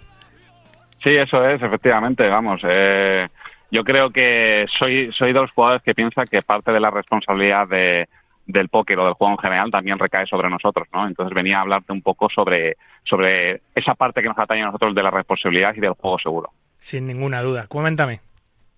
Pues mira, eh, no, eh, no sé si has tenido la oportunidad de verla, bueno, ya te he escuchado que no. Eh, hay como una especie de mini película o corto, si lo podemos llamar de esa manera, que se llama La maravillosa historia de Henry Sugar. Eh, está en alguna plataforma digital por ahí, yo lo vi hace poco y la verdad que me dio así como un tic en la cabeza para empezar a pensar sobre esto del juego responsable y tal. Eh, la, maravillo- eh, la maravillosa historia de Henry Sugar, eh, más o menos, para tampoco hacer mucho spoiler a la gente que lo está escuchando, ¿no? porque seguro que alguien la quiere ver después de escuchar esto, es como, pues eso, cuenta la historia de, de Henry Sugar, que es un seudónimo, para no desvelar el nombre real, que es heredero de una fortuna y que, y que, bueno, sí, ya te digo, sin hacer mucho más spoiler, es capaz de ver las cartas que están boca abajo para, para poder jugar, en este caso, al blackjack, ¿no? Y ganar fortunas, ¿no? Entonces, un poco, pues, eh, la trama va de eso, ¿no? De cómo aprende a, a ver las cartas boca abajo, ¿no? La verdad que es una historia bastante chula y tal. y que, y que luego cómo lo utiliza y cómo se siente sobre todo al utilizar ese, ese don, digamos, que aprende él con una serie de vivencias y de experiencias. Jolín, esto ya, eh, una, una, cosa así que es la fantasía de muchos jugadores, ¿no? Conocer las cartas del rival eh, en, en, todo momento, eso, eso invalidaría completamente el estudio, sacrificio, todo, porque te lo daría absolutamente todo hecho, pero me da la impresión de que también invalidaría el juego responsable o no, porque ahí, claro, al ser conocedor de las cartas de, de los demás y no, y no puedes perder y siempre vas a ganar, pues el juego responsable se, se diluye mucho. Ya entran otros conceptos éticos y morales, que es el de hacer trampas, obviamente, pero eh, así, ahí sí que estarías jugando responsablemente porque estarías ganando siempre, pero vamos. Claro, eso es, sí, jugarías responsablemente hacia tu propia persona, Claro, pero yo no exacto. sé si, si ahí hay bastante debate, ¿no?, de si sería responsable jugar de esa manera. Entonces, al ver este esta miniserie o esta mini película, eh, me surgió el debate, ¿no? Y entonces, bueno, simplemente eh, cuestioné en Twitter, ¿no? Hice una, una pregunta, una encuesta, ¿no? De si pudieras ver las cartas del rival, ¿seguirías jugando al póker o perdería para vosotros todo el interés, ¿no? Entonces, bueno, es bastante curioso, ¿no? Que en un, que en un sector como es el nuestro, David, en el que nos vanagloriamos, ¿no? De decir que, que básicamente queremos que nos igualen con el deporte o que nos consideren juego de habilidad, deporte mental, ¿no? Como lo quieras decir, ¿no? Pues la encuesta, ¿qué te imaginas que es lo que salió? Hombre, yo me imagino que la gente estaría encantadísima de saber las cartas del rival, ¿no? Porque ante todo lo que le gusta a la gente en el póker es ganar dinero, no competir. Efectivamente, aquí Uban, eh, solamente puse dos opciones, ¿no? Eh, 62% solamente juega por dinero y 38%, que me parece bastante alto. Eh, no sé si aquí todo el mundo fue eh, eh, un poco fidedigno, ¿no? Con lo que realmente pensaba, ¿no? El 38% restante perdería el atractivo para el póker y dejaría de jugar, ¿no? Es que- Entonces aquí Ah, que deja- eh, había la coletilla de dejar de jugar, porque, porque las cosas son compatibles. El hecho de que, de que, de que la gente esté encantada de, de, de ver las cartas del rival no significa que eh, no pierda eh, emoción la partida, es que es compatible, pero claro, que, pero si ya le añades el hecho de dejar de jugar, eso ya es- cambia la peli. Sí, desde luego, la emoción la pierde. O sea, ahí creo que no hay demasiado debate, ¿no? O sea, cuando tú sabes el resultado de algo, porque tienes eh, una habilidad por encima del resto y tal, pero bueno, aquí surgen varios debates, ¿no? O sea, yo creo que surgen varios debates y es hasta qué punto tenemos responsabilidad nosotros los jugadores o tienen los jugadores profesionales de cuidar también al recreacional, de qué manera eh, surgen muchas preguntas, ¿no? Tenemos responsabilidad también en, eh, pues en detectar posibles hábitos incorrectos sobre los otros jugadores eh, eh, para que actúen de una manera responsable en cuanto al juego y en cuanto al póker, porque al final, eh, tú lo sabes mejor que nadie, si empezamos a exprimir un poco el feel y a ese recreacional que le gusta la parte apasionante del póker, que le gusta la parte competitiva del póker, ¿no? Que es lo que eliminaría toda esta habilidad, que esto obviamente es una habilidad que no se puede dar, ¿no? Porque nadie va a ver las cartas, ¿no? Sin, eh, si están boca abajo, ¿no? Pero al final, ¿qué parte de responsabilidad tendríamos nosotros en todo esto, ¿no? Incluso el que se considera eh, que es mucho mejor que otro jugador, ¿qué parte de responsabilidad tiene en eh, un poco de responsabilidad educacional sobre esa persona, eh, pues en cuanto a gestión de banca, en cuanto a hábitos en una mesa, ¿no? O sea, me parece que es un debate bonito. Em, hay algunos jugadores profesionales que no se quieren meter en el debate moral de qué hacer con jugadores que se les ve claramente que, están jugando por encima de sus posibilidades de forma continua o que están perdiendo un dinero que, no deben perder, etcétera, etcétera, em, y que eso no es mm, eh, el lugar donde tienen que estar y que no tienen que aconsejar y que ellos viven de ese tipo de jugadores y callan. Hay otro tipo de jugadores em, que separa que separa entre eh, esa persona que está perdiendo dinero sin poder permitírselo, que está jugando de una manera compulsiva sin poder permitírselo, y el que lo hace permitiéndoselo, ¿no? Yo siempre he pensado que en una mesa de casa, especialmente, porque el torneo nos iguala a todos bastante, eh, un tipo que está jugando como un mono, con un maníaco, que tiene Sí. dinero para enterrarnos a todos y que quiere eh, disfrutar de su, de, de su ocio de esa manera, porque lo que le gusta es, es eh, jugar así, ¿no? Eh, y ganar, ganar o perder grandes cantidades, pues que haga lo que quiera. Otra cosa ya en la responsabilidad ética de cada uno está en ver a una persona que de verdad no se puede permitir lo que está haciendo eh, y ya está en ti en poder aparte de la mesa decirle, oye, yo creo que deberías jugar en otros stakes o yo creo que deberías eh, moderarte un poquito con las apuestas. También está un poco en la confianza que tengas con esa persona, ¿no? Porque le puede sentar hasta mal, ¿no? Alguna Sí, persona. eso es. Eso es. es, es- es un debate muy complicado. Sí, al final, bueno, es un debate complicado, ¿no? Pero, pero bueno, pienso que simplemente hay que hacer un ejercicio de autocrítica o de reflexión y de hasta dónde tenemos que aportar nosotros eh, como jugadores, porque al final es eso. Yo creo que, que el feel se mantiene de una manera eh, justa y al final si tiras demasiado de donde no hay, pues eh, te puedes encontrar que algún día no tengas a nadie con quien jugar, ¿no? Y, yo creo que bueno que tenemos que mirar todos dentro de nosotros y, y esto actuar simplemente de una manera responsable con, con las personas que son recreacionales y que sobre todo vienen a divertirse a pasar un buen rato y, y, y además que quieres que vuelvan, o sea, eso es lo ideal, ¿no? Que quieres que vuelvan. Y entonces, bueno, me parece que simplemente hay que hacer ese, ese ejercicio de reflexión y ya está, porque además si estamos continuamente dependiendo el de, pues eso, el póker como un deporte mental, que yo creo que todos estamos en esa lucha, si de, si de repente tuvieras una situación como la que estábamos comentando en, en bueno, en el, en el debate de Twitter, ¿no? En el que pudieras ver las cartas y observas que la mayoría de la gente estaría de acuerdo con esa situación que no deja de ser una trampa, eh, pues dista mucho, ¿no? Un poco de lo que se quiere conseguir y del camino que queremos tomar, ¿no? Eh, y de llevar un poco al póker a que el resto de la población que no juega al póker nos entienda de una manera ¿no? y lo vea como lo queremos ver nosotros. ¿no? Hombre, si, tú, si fuésemos, eh, tuviésemos esa habilidad, ese don de poder ver las cartas del rival sin ser descubiertos, eh, ver a través de las cartas o lo que sea, rayos X, cualquier historia de estas, eh, obviamente ya el juego pasa a ser simplemente un cajero automático. Deja de, tener, deja de tener toda la emoción, toda la estrategia, toda la habilidad. Sería muy aburrido porque te sentarías en la mesa a esperar que te llenen los bolsillos, ¿no? Eh, y perdería todo, todo, todo todo el rollo. Eh, luego, otra cosa es lo que planteabas tú, el debate de cuando ves a una persona perder el dinero. Es que es complicado porque, porque claro, tú generalmente en, en, los torneos, por ejemplo, no compartes siempre mesa con las mismas personas. Entonces, no sabes qué personas son, no sabes de ellos, no sabes de su vida. Entonces, aunque esté jugando como un maníaco y regalando el dinero, tampoco, a no ser que sea un compañero de cash de todos los días, que sepas que está, que sepas tú eh, a nivel personal cómo está su situación financiera, es complicado saber, ¿no? Si esa persona sí, está, está jugándose algo que no debe. Entonces, al final está en cada uno en saber los límites y a Dios gracias que hay un montón de límites puestos para que estas situaciones no, no se produzcan. Es cierto que nuestro gremio dentro del sector gambling, nuestro, nuestro juego es el que menos adictos tiene y el que menos adictos produce, ¿no? Es el juego, el juego que por supuesto sí, menos tiene. Pero, pero aún así hay que tener cuidado, hay que tener también respeto. Tú sí, tú, Dani, si a tú en una mesa de póker te sientas en mesa de cash y empiezas a ver una persona que sabes que tiene problemas financieros, que sabes que su familia lo está pasando mal o lo que sea, y ves que día tras día se está jugando el dinero, tú, tú te sentarías con él aparte y le aconsejarías qué harías. Yo desde luego si veo esa situación, y no es que si la viese, es que la he tenido, intentaría ayudarle fuera de la mesa. O sea, desde luego en la mesa al final no puedes decir a nadie no, lo que tiene no, que hacer no, con su dinero, es muy complicado y no puedes eh, además hablar delante de los jugadores, ¿no? Pero intentaría cogerle en algún momento, intentar remontar esa situación y darle algún consejo. Obviamente ya está en, en pues en su habilidad para recoger ese ese consejo y utilizarlo si quiere, ¿no? Eh, hay mucha gente que, como tú dices, se va a cerrar en banda y que no va a querer saber nada, ¿no? Y al final obviamente la ludopatía existe en todos los sectores, el póker es uno de los que menos o el que menos, pero obviamente siempre va a haber alguien con algún tipo de problemas tanto con el juego con, con un montón de cosas en la vida, ¿no? Al final todos, todos tenemos lo nuestro, ¿no? Pero bueno, simplemente yo lo que quiero es que la gente reflexione, ¿no? Que, que dé para un pequeño debate, aunque sea interior, ¿no? Y que, mira, si la gente puede ver esa, esa mini película y llegar a las mismas conclusiones que llegue yo al final, porque sin hacer spoiler, al final un poco esa, esa mini película va en torno a esa idea, ¿no? De está muy bien ganar, ganas ingentes cantidades de dinero, está todo perfecto, pero seguro que si empiezas a ganarlo de esa manera, haciendo trampas y viendo las cartas, seguro que hay algo en ti que no está bien, seguro. 100%. Eh, la maravillosa historia de Henry Sugar, la verdad que no la conocía y no me lo voy a perder porque tiene un argumento muy morboso y muy interesante. Luego también, eh, eh, bueno, tú haces la sección todos los domingos, nos, bueno, algunos domingos nos traes la sección, esa maravillosa sección de Casinos del Mundo que tienes también uh -huh. en tus redes sociales, que publicas también bimensualmente en la, en la revista Club hablando de, de, de esas, de las, de las grandes catedrales del, del póker y de, y de todo lo que hay alrededor, gastronomía, turismo, etcétera, etcétera, las ciudades donde están. Eh, y hemos estado hablando hoy con Cabezón sobre juego responsable, al hilo de la semana de juego responsable promovida por Winamax y Radio Marca.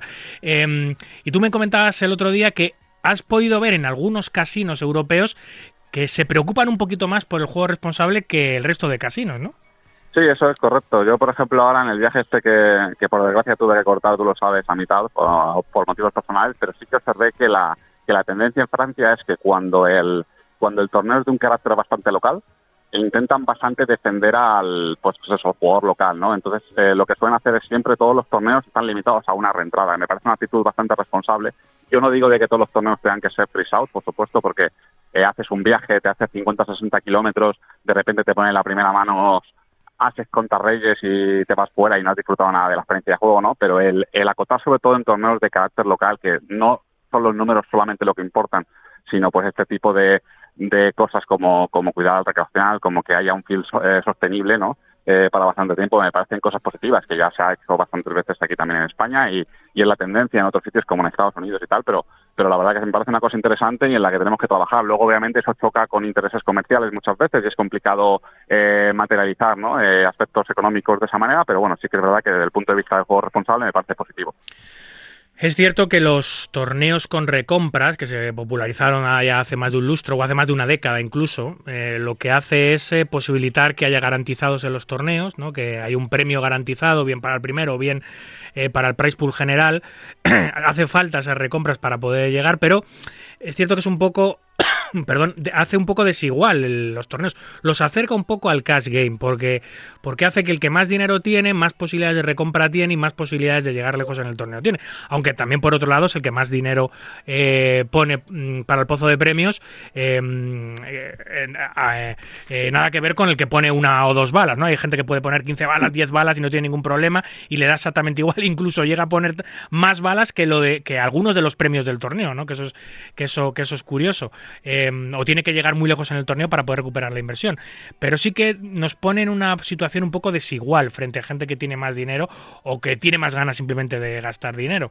Pero por otra parte es lo que tú dices, hay compromisos comerciales eh, eh, que tiene que asumir el torneo o de garantizado, que hace que eh, el pozo de premios pues, tenga que ser muy elevado porque a nivel de marketing es más interesante, eh, etcétera, etcétera. Es, es un... Es un es un concepto también delicado eh, y sería la verdad que bastante interesante hacer una encuesta sobre ello porque yo no sé lo que saldría, ¿no? Si, si se pone la balanza, oye, eh, recompras ilimitadas y mayores premios o eventos freeze out y menores premios, porque al final va de la mano. Sí, a ver. Eh, ¿qué, elegir, ¿Qué elegiría a los jugadores? Pues eh, yo creo que depende del jugador, como todo, ¿no? O sea, un jugador de carácter más recreacional elegiría una cosa completamente opuesta a la del profesional, que lo que va a querer es ver mucho dinero en top, ¿no? Y al final el recreacional quiere mantenerse sosteniblemente durante el tiempo, jugar, divertirse y disfrutar del póker. Entonces a ese jugador siempre le va a interesar todo lo opuesto. Eh, Sí. Tampoco, o sea, imagínate que estás jugando a la mesa con un jugador que es muy bueno, consigues eliminarle y de repente te vuelve a entrar a la misma mesa, ¿no? Como sucede muchas veces habitualmente. Es como si juegas un videojuego y te enfrentas con el monstruo final, le vences y te vuelves a, a encontrar a la siguiente pantalla, ¿no? La verdad que eso para el recreacional es bastante injusto, obviamente es el pan nuestro de cada día, pero bueno, simplemente es pensarlo y que hay debate en ello y, y si quieres otro día lo tratamos más detalladamente Sin y nos da tema de debate seguro. Eh, empresas como Winamax lo están haciendo ya en sus eventos eh, como el Winamax Poker Open o el Winamax Poker Tour. Lo que hacen es una recompra al día por jugador para evitar precisamente eso, ¿no? La desigualdad entre jugadores, es. etcétera. Por cierto, ¿fuiste papá, Dani? Eh, no, me quedan 15 días. 15 Así días. que estamos atentos, estamos atentos. Pues el próximo día que hablamos celebraremos tu nueva paternidad. Un abrazo, amigo, y muchas gracias. Es- eh, estupendo, muchas gracias David, hasta luego. Chao.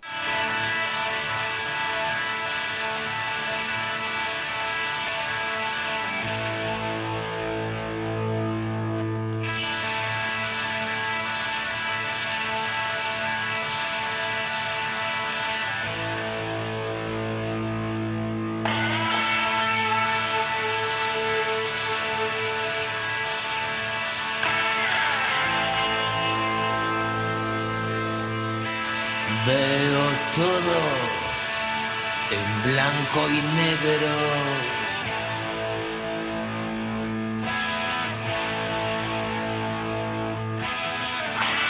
El vaso acaba siendo amigo mudo. Las mismas caras, los mismos gestos. Amigo mudo,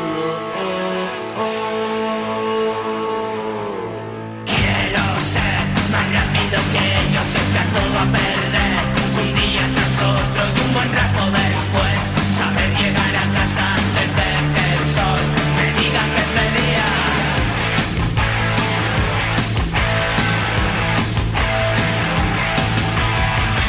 Tengo tiempo para crecer.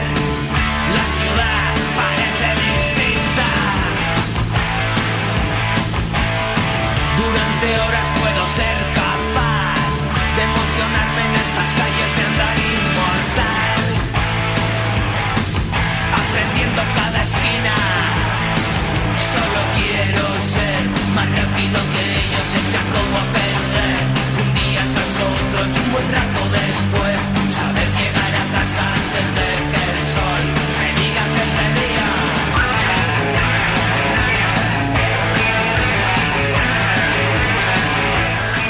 Pues esta misma noche de domingo, creo que ha sido sobre las 10 de la noche aproximadamente, el portal de información de noticias de Poker, Poker Red, eh, ha anunciado el segundo capítulo de esta gran serie eh, que se llama Un país en la carta, que tengo eh, el honor de, dirigir y de presentar y que nos traslada del primer capítulo, el que fue el piloto, que estuvimos en, en Asturias visitando a nuestro amigo Sergio Aido y contando un poco de, su vida, de eh, cositas de su familia, de, de- su profesión, de su ciudad. Pues en este segundo capítulo, pues nos hemos trasladado a Málaga. Eh, ahora voy a hablar de con quién hemos estado y qué hemos hecho. Un poquito, no hacer spoiler porque hay que verlo. Se estrena el 19 de noviembre, por cierto, en los canales de Twitch y de YouTube de, de Pokerred. Un país a la carta es, eh, es, eh, una idea que tuve hace bastantes años, que era muy complicada de, de realizar, que era darme una vuelta por el país con los mejores jugadores de nuestro país, de póker obviamente, y conocerlos un poquito mejor, y conocerles a través de su ciudad, que me enseñen su tierra, pero, pero su tierra no los lugares más típicos eh, que todo el mundo va a visitar, sino sus lugares, ¿eh? sus lugares emblemáticos, los, los lugares de su tierra que para ellos durante su vida han supuesto algo importante o tienen apego sentimental. Puede ser eh, el patio del colegio donde jugaban, un campo de fútbol donde jugaban cuando eran niños, o donde saltaban a la comba, o puede ser el bar Paco donde tomaban esas impresionantes eh, alitas de pollo con patatas bravas, o puede ser un casino, o puede ser lo que sea, los lugares que para ellos han sido más, más importantes. Eh, eh, eh, que en casi todos los capítulos eh, hay un sitio de juego. No en todos, ¿eh? no todos los protagonistas han elegido un centro de juego, bien sea de póker o de otros juegos, eh, por lo cual no, no directamente está ligado con el juego. Se va a hablar mucho de póker, obviamente, porque son jugadores profesionales, pero sobre todo se va a hablar de personas y se va a hablar de su tierra. Lo que siempre hay en todos los capítulos es un sitio donde comer. Eso, eso por descontado. Yo viajo por España a ponerme hasta las trancas, no, en serio. Eh, hay que conocer la gastronomía de la tierra. Entonces, en todos los capítulos, pues el invitado que elijamos, pues me va a llevar a un sitio para él que, eh, que es gastronómicamente reseñable de su tierra y que para él es importante. Porque, por un lado, tiene que ser eh, algo importante, o el sitio donde siempre va, o algún sitio que es especial para él, y por otro lado, pues me tiene que enseñar las viandas de su tierra, ¿no? La gastronomía de, de, su tierra. Como decía en ese primer capítulo, que se estrenó hace ya dos meses, porque la idea de un país a la carta es que un capítulo es meter ocho protagonistas en un año, es decir, cada mes y medio aproximadamente, aunque en, esta, en este paso del primer capítulo al segundo hemos tardado un pelín más, la idea es que cada mes y medio salga un capítulo como decía, para ese primer capítulo elegimos Asturias y a Sergio Aido, que es uno ya, necesita ni presentación, uno de los mejores jugadores de torneos y de CAS del mundo. Y para este segundo capítulo, pues hemos elegido a Juan Pardo, a Malaca Style, que no puede estar más de moda y que yo creo que es el jugador español en estos momentos que más en forma está y posiblemente top 5, top 3 o top 1 del mundo en estos momentos en cuanto a torneos en vivo se refiere, aunque es también una auténtica bestia de torneos online. Domina las dos, las dos modalidades, tanto el online como en vivo, en torneos multimesa Juan Pardo es una auténtica bestia. Y hemos recorrido Málaga con él, su Málaga. Hemos, no quiero hacer mucho, mucho spoiler, pero hemos estado en sitios increíbles. Hemos estado en su cole, viendo a sus profes, que hacía creo que 15 o no sé cuántos años que no pasaba por allí, ha vuelto a ver a sus profes. Hemos estado en otro estadio de fútbol, el estadio de sus amores, eh, viendo todo tipo de, de, sitios interesantes de Málaga, en el muelle, en la catedral. Eh, hemos estado en el casino. Bueno, ha sido un viaje espectacular. Pero eso, para poder disfrutar de ello, vais a tener que esperar una semanita. El, el día 19 de noviembre, como decía, se va a estrenar en, los, en, las redes sociales de Pokerred, que es el verdadero responsable de que esto se haya hecho posible, porque eh, ha sido el que dijo, el, el, único que dijo, yo lo produzco, yo estoy interesado en hacer este producto y además estoy interesado en hacerlo de una manera básicamente desinteresada, que en los tiempos que corren es muy complicado. ¿Por qué digo esto? Porque al final, eh, Pokerred produce el programa, paga, paga a la gente que lo hace, eh, a mí, a los cámaras, eh, pone el material a nuestra disposición, a los editores, em, coloristas, iluminadores, sonoristas, todo, em, y luego no lo comercializa, no lo vende, simplemente lo lanza en sus redes sociales. Sí, que puede hacer marca, todo lo que tú quieras, pero al final se gasta la tela para que este producto salga adelante prácticamente de forma altruista. Eh, y eso solo, podía, solo lo podía hacer en España PokerRed, sin duda, y solo lo podía hacer José Domínguez, que es el capo, el CEO de PokerRed, que además él a mí me dijo cuando hablamos y me dijo, yo lo voy a producir, no te preocupes que esto no se va a quedar en la, en la nevera, porque había riesgo de que se quedase en la nevera. ¿eh? El piloto, el piloto lo hice yo por mi cuenta y riesgo, junto con Golden Events. Lo hicimos poniendo nuestra pasta sin saber si iba a salir adelante y ha estado un año y medio en la nevera, ¿eh? que no había ninguna empresa que se interesase sacar el producto. Al final ha sido Pokerret el que ha decidido hacerlo. A mí me dijo José en su día, eh, si, no lo ha- si esto no lo hago yo, no lo va a hacer nadie, así que lo voy a hacer yo. Pues solo, tu, solo tus cojones, José. El próximo domingo, eh, creo que sí, domingo 19 de noviembre, eh, se estrenará el segundo capítulo de Un País a la Carta con Juan Pardo Malaca, está como protagonista, enseñándonos su tierra y conociéndolo un poquito mejor. No os lo podéis perder.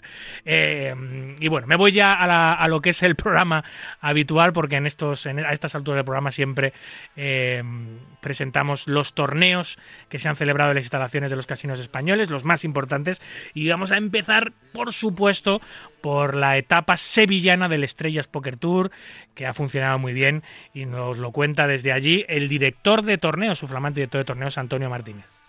Te hablo desde, desde Sevilla, desde el Estrellas Poker Tour, la parada que hemos hecho aquí en Casino Admiral de Sevilla. Muy contento porque todos los torneos han salido bien y han tenido muy buenos números. Los torneos importantes, como el High Roller, hemos tenido 67 jugadores, en el Main Event 420 entradas. Todos los torneos importantes se han realizado con buenos números, incluido el Super High Roller que realizamos ayer sábado. Aunque más allá de los buenos números, estamos contentos porque todos los jugadores pues están encantados y dando un feedback muy bueno sobre el casino, sobre la organización y, y sobre la ciudad de Sevilla, por lo que no podemos estar más contentos. Y eso que nos han visitado jugadores, muchos jugadores extranjeros, clasificados pues a través de, de los satélites online de, de PokerStar y nos han visitado de todos los países de Europa y sobre todo italianos, hemos tenido muchos compatriotas italianos y suizos, que son los dos nacionalidades que nos quedan todavía luchando por el título del Estrellas. Quería mandarte el audio con el ganador, pero no me ha dado tiempo. Te puedo decir que son Federico Castiglione y Adrián Andritz, italiano y suizo, que todavía están luchando por el, por el trofeo del, del main event. Un placer hablar con vosotros y os mando un cordial saludo. Daremos buena cuenta de ese resultado el próximo domingo en nuestra sección de resultados eh, de la semana. Y desde Sevilla nos vamos a Castellón, donde se ha celebrado la Comunidad Poker Tour. Este bonito y gran festival eh, que se ha celebrado en uno de mis casones- eh, casinos favoritos, al lado de la playita y del pescadito, en el Casino de Castellón. Nos lo cuenta Daniel Arribas. Buenas noches, David. Te hablo desde el Gran Casino de Castellón. Esta semana hemos celebrado aquí de miércoles a domingo nuestro festival propio de la comunidad póker, que se llama la Comunidad Poker Tour. Y nada, la verdad hemos tenido una semanita, hemos tenido cinco, eh, cinco días de póker intenso en el que ha primado el buen rollo, el buen ambiente, con bastantes eventos paralelos de un buy de 100 euros. Hemos tenido también bastante buena acogida en el main event, que hemos tenido 95 registros, que es un main event de 200 euros de buy Y la verdad que muy contentos y aquí la gente se lo está pasando en grande. Y, y bueno, animarles a que vengan a las siguientes paradas que hagamos el año que viene. Un saludo. Pues claro que sí, Daniel. Les animamos paralelitos baratos para todos los bolsillos, que eso siempre hace crecer mucho nuestro juego y la afición. Y de Castellón, no solo cambiamos de ciudad, sino también de país, porque aquí no solo hablamos de los grandes torneos que celebran las instalaciones de los casinos españoles, sino también de los grandes torneos que los organizadores españoles sacan fuera de eh, nuestras fronteras. Este es el caso del CNP, la liga que ha visitado tierras lusas, concretamente en Troya, y desde allí nos lo cuenta nuestro amigo Andrés García. Cinco años después de la última visita al país vecino, Larut llegaba a tierras lusas con una edición especial del CNP La Liga en el Casino Troya, esta pasada semana de martes a domingo. Buenos números en general para los siete eventos de la Liga en Portugal. un torneo de apertura, dos deep stack, un high roller, la mini liga, un torneo de cierre y el evento principal con un buy-in de 250 euros, 50.000 puntos de inicio y niveles de 40 y 60 minutos en los cuatro días que duró este torneo, con dos días uno conformaban el programa. El registro de la liga se cerró en 304 jugadores y destacar también el high roller con 51 entradas y la mini liga con 148.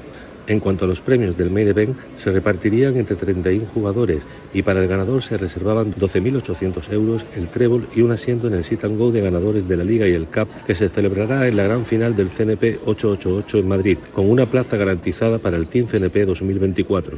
Además, esta semana se celebraba también la última etapa del mensual en Lloret de Mar, con buenas noticias, ya que se batía su propio récord de participación con 198 entradas en el Casino Costa Brava. Por último, esta semana, del 16 al 27 de noviembre, tenemos el plato fuerte de los torneos organizados por la RUS, la gran final del CNP 888 en el Casino Torrelodones de Madrid. Buenas noches. Gracias Andrés. Pues esto ha sido todo por hoy. Aquí concluye nuestro ducentésimo cuatrigésimo cuarto programa. Un verdadero placer, como siempre, compartir este ratito nocturno los amantes noctámbulos de la baraja. La producción en la técnica estuvo Javi Fernández y a los micros, como siempre, un servidor, David Luzago. Recuerden, para jugar al póker online, no lo duden, jueguen en winamax.es, la plataforma número uno de eventos online de nuestro país. Jueguen y disfruten siempre con cabeza y moderación. Nos vemos en las mesas. Hasta el próximo domingo, amigos. Adiós.